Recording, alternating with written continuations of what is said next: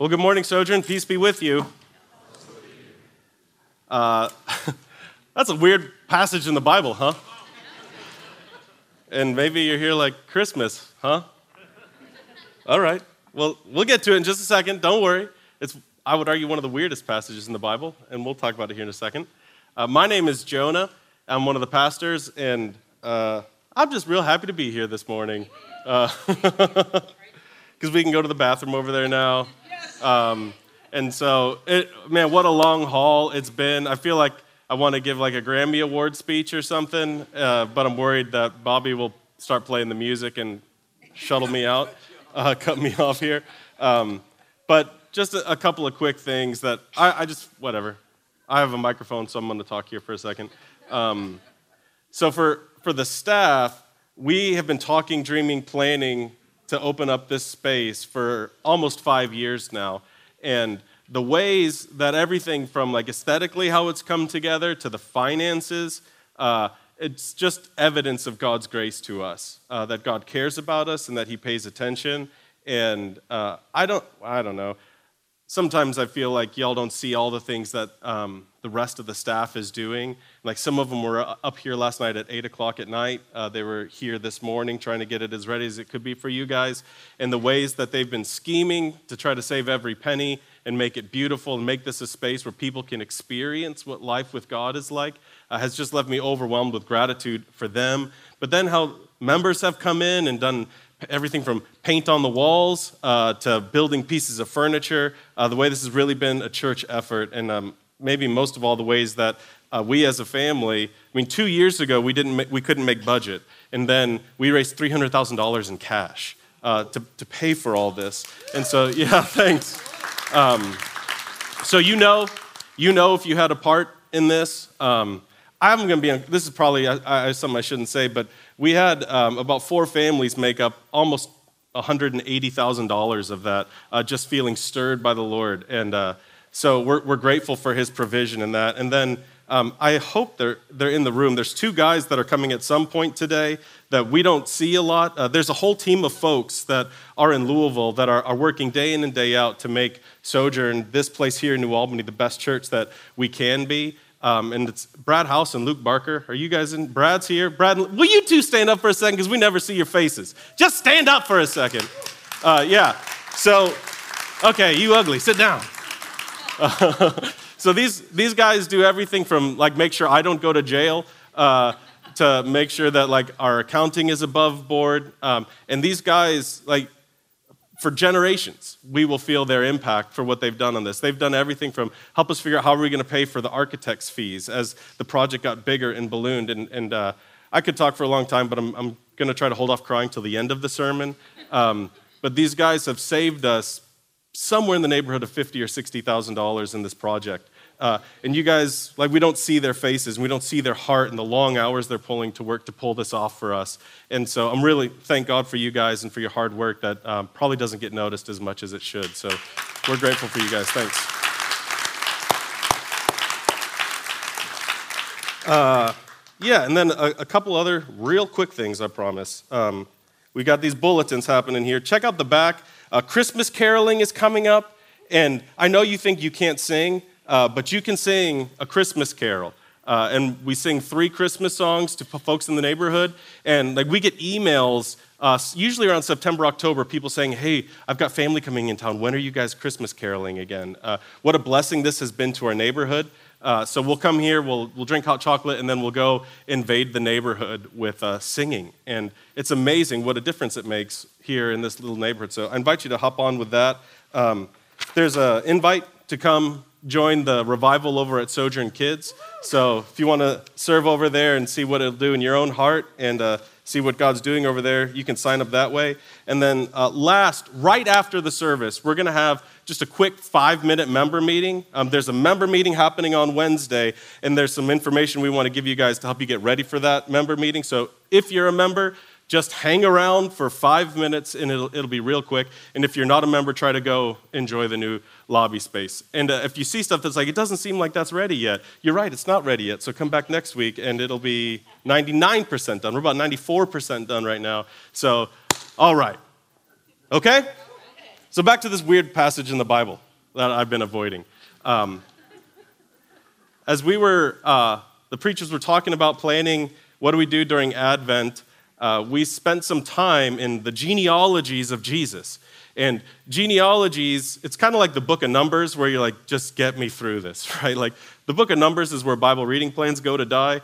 And most of us get to the genealogies of Jesus, and it's just like skip, skip, skip, skip, skip, skip, skip. Uh, but in Matthew chapter 1, there's these people in there where it's almost like Matthew looked, scoured his Old Testament for everyone that was related to Jesus and said, Who could I find that seems like they don't belong? Um, most of us, when we think of our family tree or, or our genealogies, uh, we share them to try to prove something, like how long my family's been in the United States, or we're ninth generation New Albany. You know, it's this kind of source of pride or something like that. And then there's, uh, there's these figures in the lineage of Jesus, the family tree of Jesus, that, boy, they just stick out. Um, there's, there's women in there, which is very unusual for when these were written, uh, especially if you're trying to write the family tree of a king. And then there's all kinds of amazing model of righteousness women in the Old Testament. Uh, but the family tree of Jesus has hookers and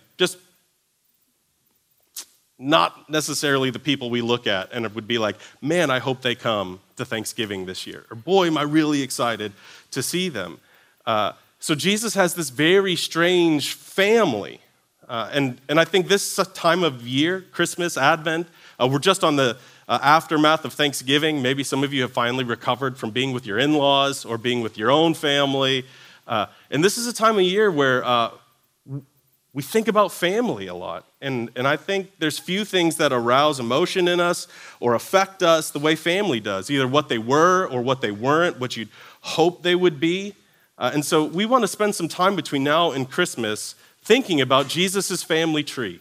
Uh, in the, in, if you want to go read it, it's in Matthew chapter 1, and, and you can see these ladies uh, that it's as if Matthew slows down to make sure you're really clear that these women are included in it. Uh, so, if you know me, um, I've been thinking a lot about my family the last couple of years, and uh, there's amazing ways God's been showing up to me as I look back and try to understand my family or my wife's family. And uh, if you know me personally, um, you know I have a, a mild obsession with cars. Uh, I think about cars all the time, and I put a lot of uh, my hope in cars. And if I had a cooler car or an older car or, or whatever, and I don't know why I have this. I don't know where it came from, but it's been there as long as I can remember. And uh, I've got really good parents too, by the way. So at 15 or 16, when I was begging them for these like obnoxious, kind of like MTV Cribs cars, they were like, You're 16, stop it. Uh, but I had a friend whose dad shared my obsession, and they, I think they were a family of five, and they had like 20 cars and all of them were cool and unusual, and his kids were driving crazy cars. And I can remember when my parents would be like, No, we're not going to go buy you that. Uh, I can remember being all angry in bed, being like, I wish I was in that family. You know, like if I was in that family, I would have such a cool car. Um, right? Like that was my hope. I, I, if I was in that family, I would, I would have a much cooler car. Um, and around that time, so this is like my middle high school years, uh, a friend of mine his family kind of exploded. Uh, he had a real messy situation at home, and he came to live with us for a few months, uh, which caused a lot of drama. And I can remember being driving around in uh, the car one night with him, and he just starts crying, and he looks at me, and he says, "I wish I was in your family." Um, for me, you know, like the family I longed for had to do with cars, which is kind of pathetic, I admit. Um, and for my, my friend, you know, he saw parents that were married, that, that loved their kids, that our home was warm and welcoming. Um, and that was the kind of family that he wished he was a part of. And all this got me thinking as I've reflected.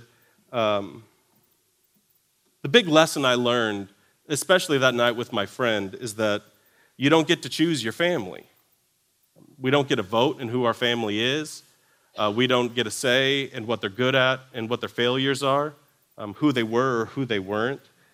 Um, you know, maybe you're reminded of that at Thanksgiving. You know, Uncle Larry poured gravy on his cranberries or something like that. And you're just like, what in the world? I wish this guy wasn't here. You don't get a vote on who your family is. And I think all of us at some point look at our families, uh, or maybe we look at someone else's family who we think has it better or whose drama is better than our drama, and we look at them and say, I wish I was in that family. But that's just not how it works, right? We don't get to choose.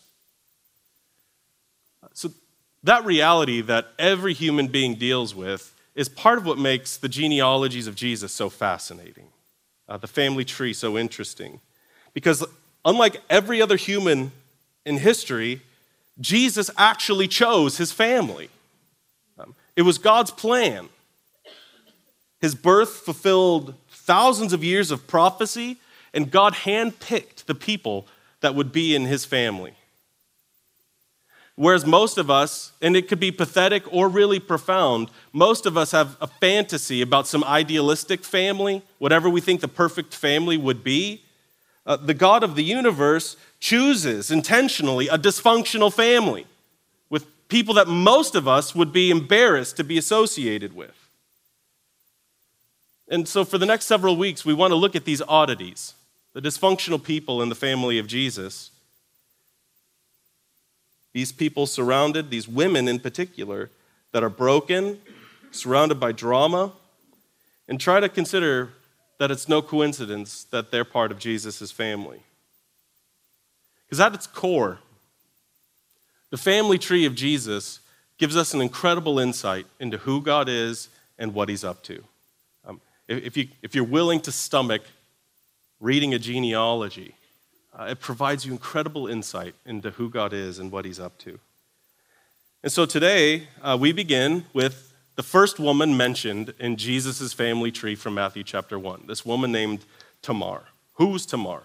This weird story in Genesis 38. If you read the book of Genesis, this story feels, I would say, mildly out of place.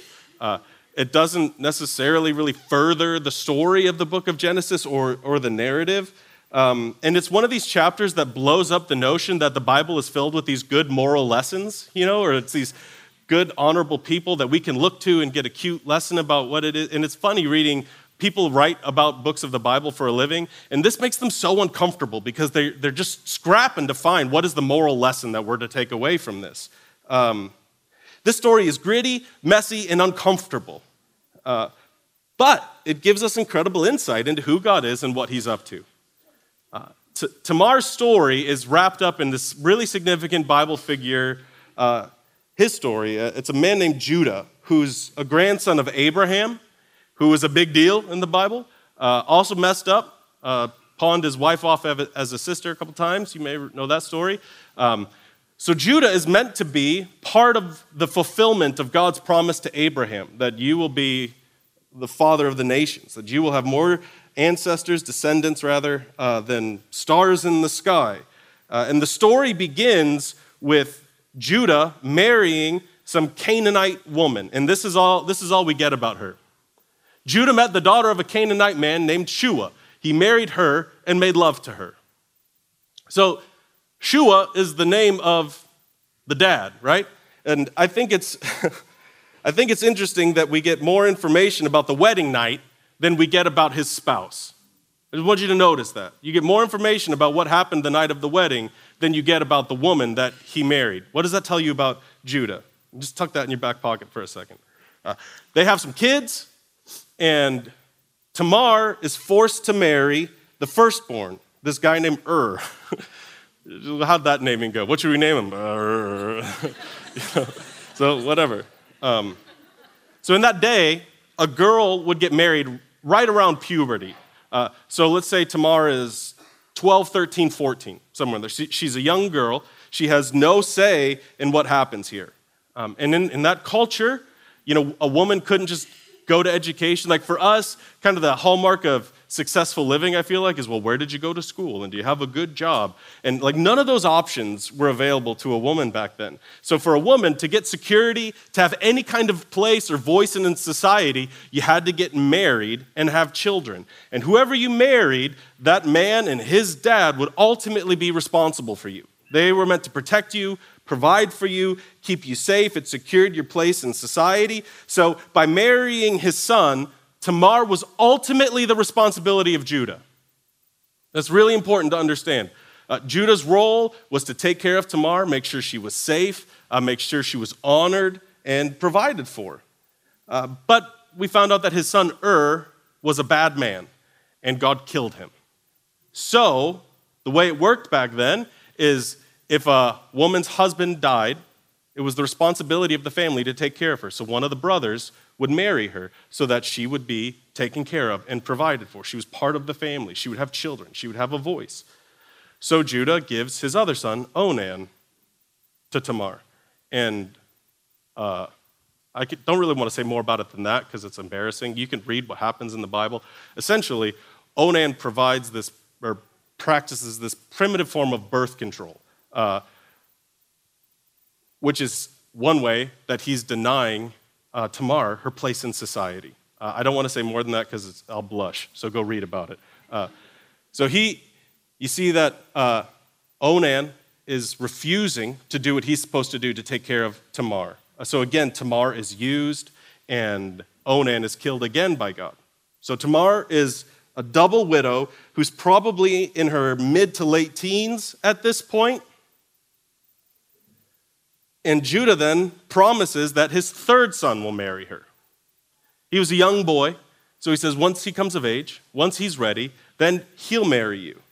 Um, now, I want to think about Judah here for a minute and who, and who this guy is. First, um, by marrying a Canaanite, we see that he doesn't have much regard for the law, or for God's rules.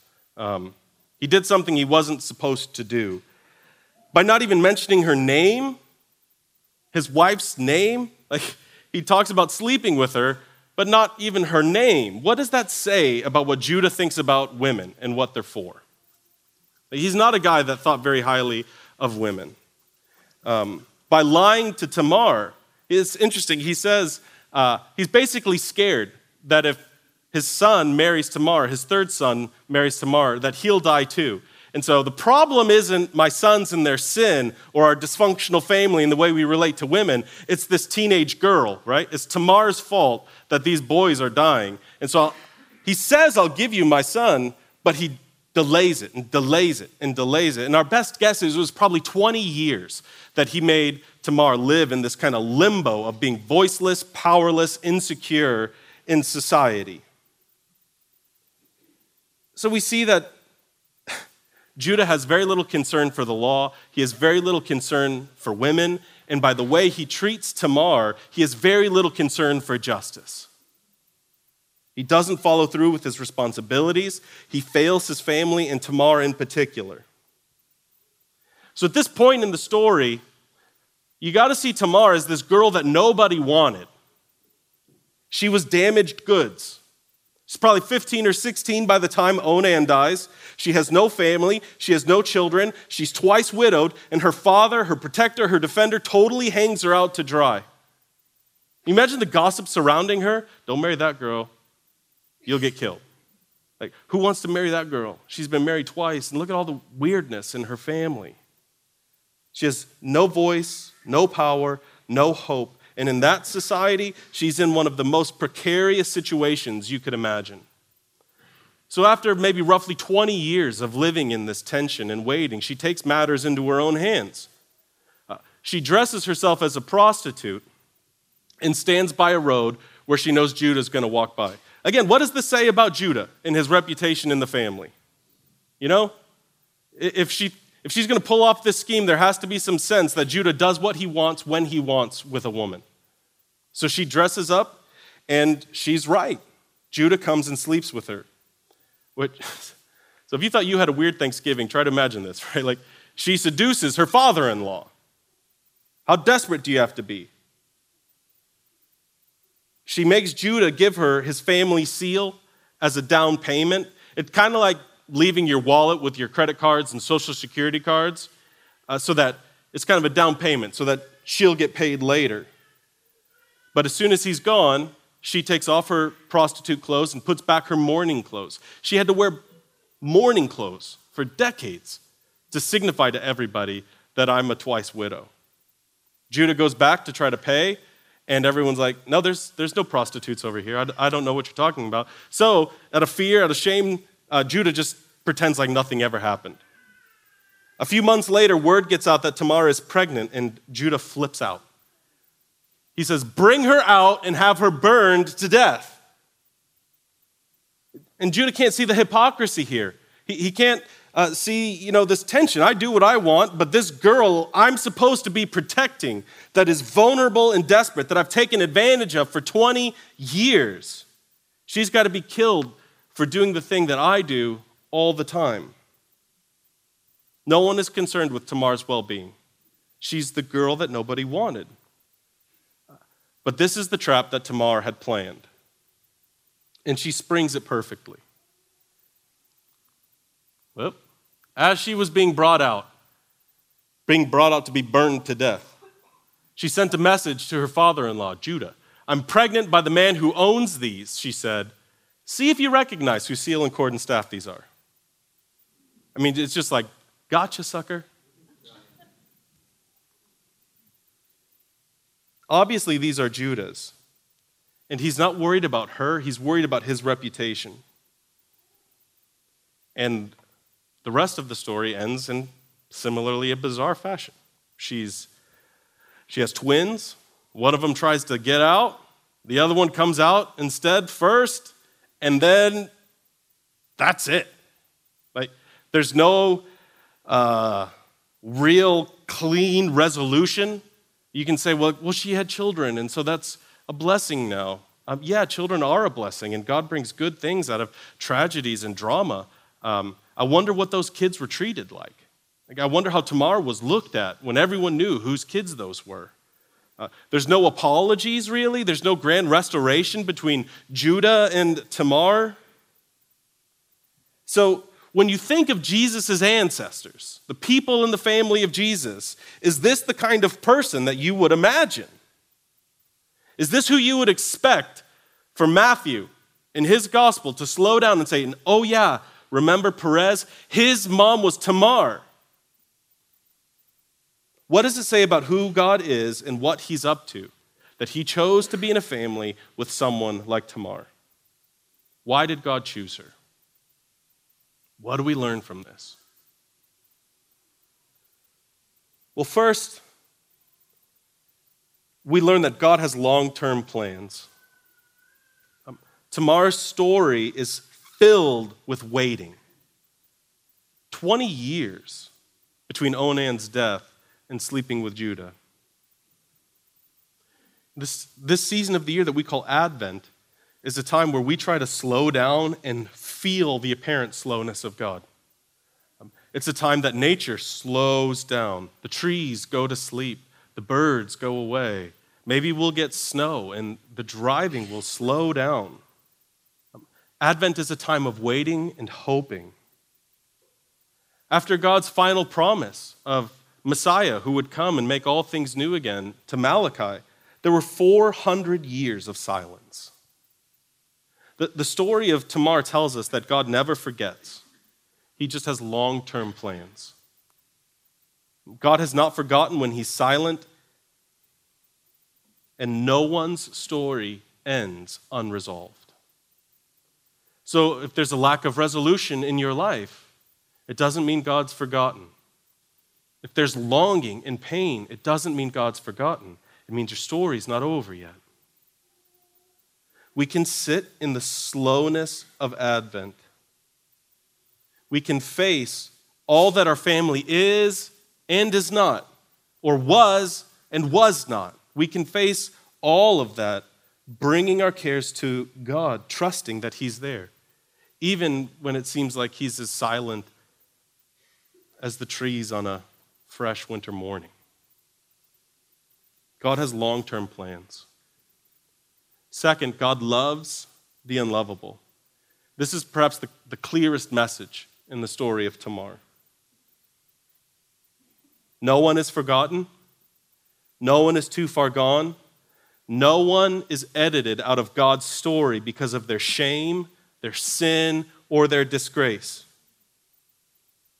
I'm, going to say that again because no one in this room believes that. No one is edited out of God's story because of their shame, their sin, or disgrace. A few years ago, Pastor Bobby uh, wrote a song with a line in it that just crushes me every time we sing it. Uh, so, from the song Lead Us Back, we sing, We pray for those we'd like to know. Favor sings a siren tune. And, here's what this, this line is saying We want to be popular, we want to be famous, or at the very least, we want to know popular people and know famous people. So, who do we pray for? We pray for the people that we wish we were friends with. We pray for the people we'd like to know. We want to be close to the people that will make us look good and be impressive. Why do we get so excited when it turns out a celebrity is a Christian? Have you ever thought about that? Tony Romo's a Christian and he's on TV, and oh my gosh, if Tony Romo was here, I could talk to him about Jesus and we'd probably become friends, and then everyone would know I'm friends with Tony Romo. We want the family with cool cars and the big house and the nice vacations. But then we look at the life of Jesus. And it, it brings new meaning to the reality that he was called a friend of sinners. You realize that he was ridiculed because of how much time he spent with hookers? You realize he was dismissed because of how much time he spent at bars and at parties?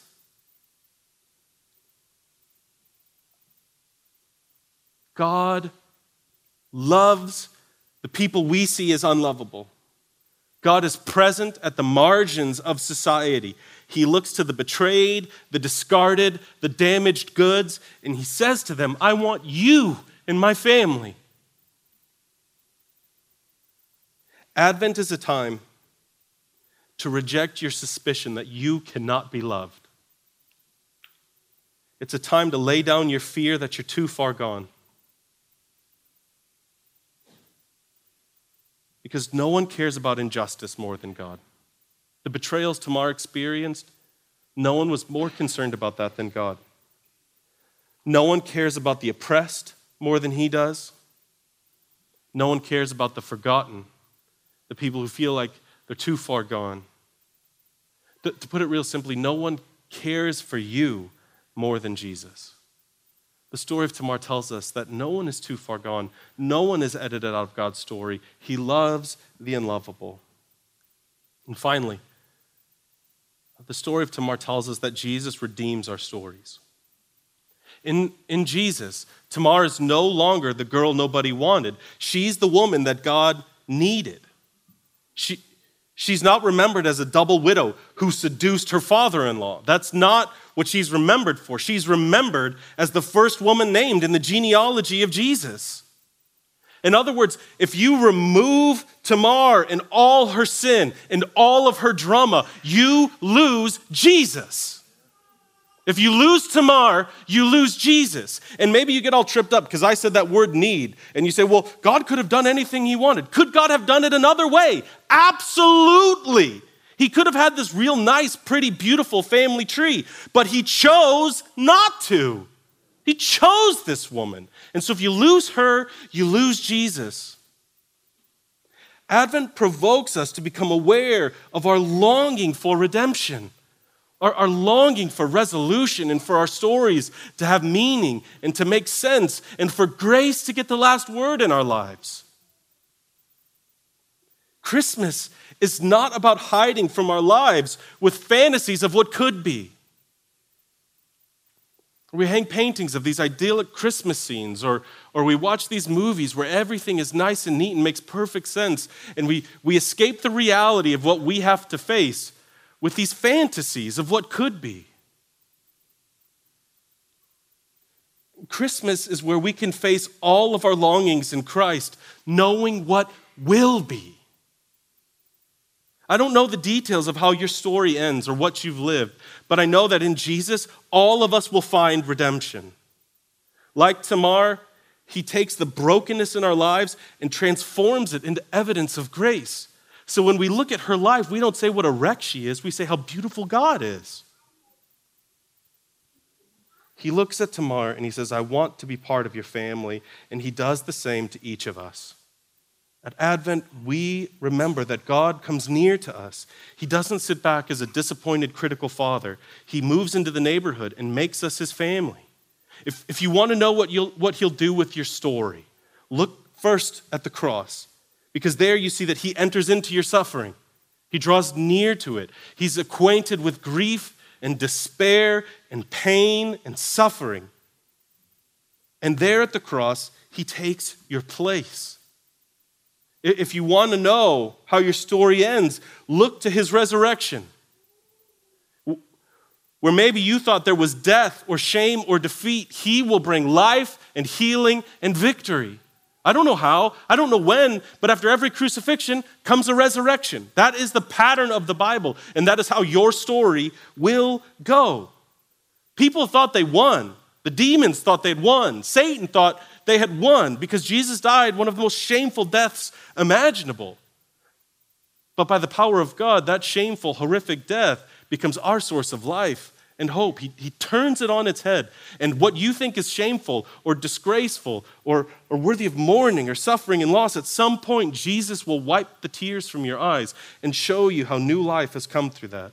Just as he was raised from the dead, he will take the ashes of your life and your losses and your sin, and he will make something beautiful. What is God like? He loves the outcasts and he makes them family. What is he up to?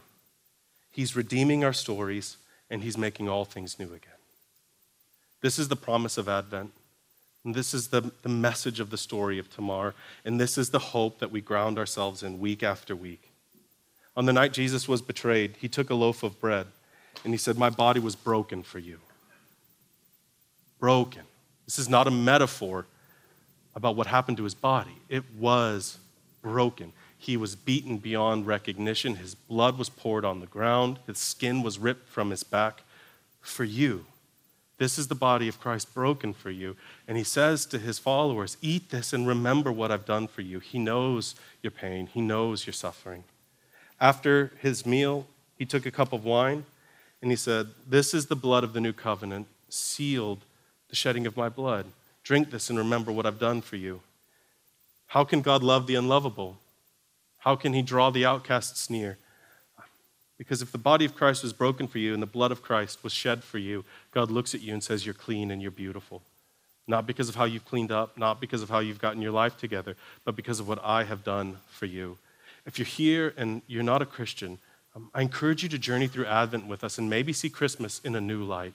Uh, see the love of God, uh, learn to find some peace with all of your sufferings not in new circumstances, not in a, a, new strategy or resolutions for the next year, but in Christ who loves you and pursues you. If you're a Christian, our tradition is to come forward or go in the back. There'll be stations in the back. You can rip off a piece of bread, dip it in the wine or juice. Uh, there'll be a piece of twine wrapped around the wine, and there'll be gluten free elements next to our Christmas tree here. Uh, I'll pray for us, and then Christians, you can participate in communion as you're ready. Let's pray.